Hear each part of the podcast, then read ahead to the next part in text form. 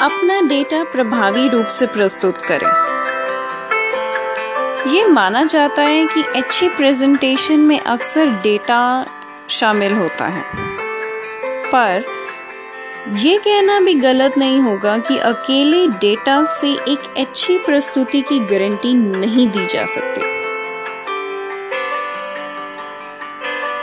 Presentation को सरल रखें। जिससे आपको प्रस्तुत करने में भी सिंपल लगे और ऑडियंस कंफ्यूज भी ना हो। अपने आप से पूछें कि ये डेटा शो करके मैं ऑडियंस को क्या ऐसा महत्वपूर्ण पॉइंट है जिसे सीखने के लिए, जिस पर फोकस करने के लिए कह रही हूँ। क्या इन्फ्रेंस ड्रॉ करेंगे इस डेटा से?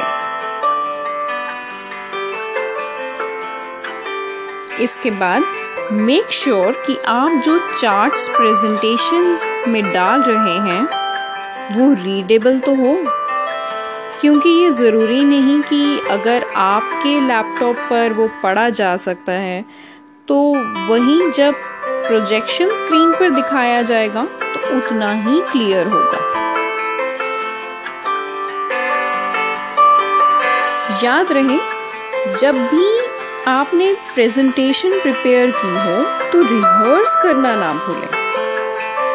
अगर आपके साथ कुलीग्स ने भी प्रेजेंट करना हो तो उन्हें भी साथ लेकर रिहर्स करें। ये सुनिश्चित करें कि जहाँ एक्चुअल ऑडियंस ने बैठना है, वहाँ से आपकी प्रेजेंटेशन सही से दिखी जा सके और पढ़ी जा सके। अगर चार्ट्स क्लियर ना हो तो रीडिज़ाइन करें ताकि आँखों पर आसान रहे। इसके अलावा क्लैरिटी स्पष्टता महत्वपूर्ण है।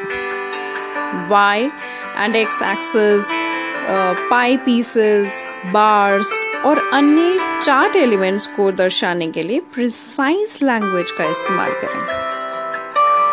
हाँ एक बात और ध्यान रखें एब्रीविएशंस शॉर्ट फॉर्म का प्रयोग करने से बिल्कुल बचें। ऐसा एज्यूम करना ठीक नहीं होगा कि ऑडियंस को पिछली स्लाइड्स पर लिखे लेबल्स याद रहेंगे। लास्टली जेनरिक टाइटल्स को अवॉइड करें। उदाहरण के लिए, बजाय कि आप लिखें मिलेनियल प्रेफरेंसेस थोड़ा स्पेसिफिक टाइटल ठीक रहेगा। जैसे millennials prefer smart watches title पहला एलिमेंट है जिसे दर्शक नोटिस करेंगे और प्रक्रिया करेंगे। इसलिए इसे बेहतरीन तरीके से ही पेश कर। इजी हुई ऑफ़िस ज़िंदगी।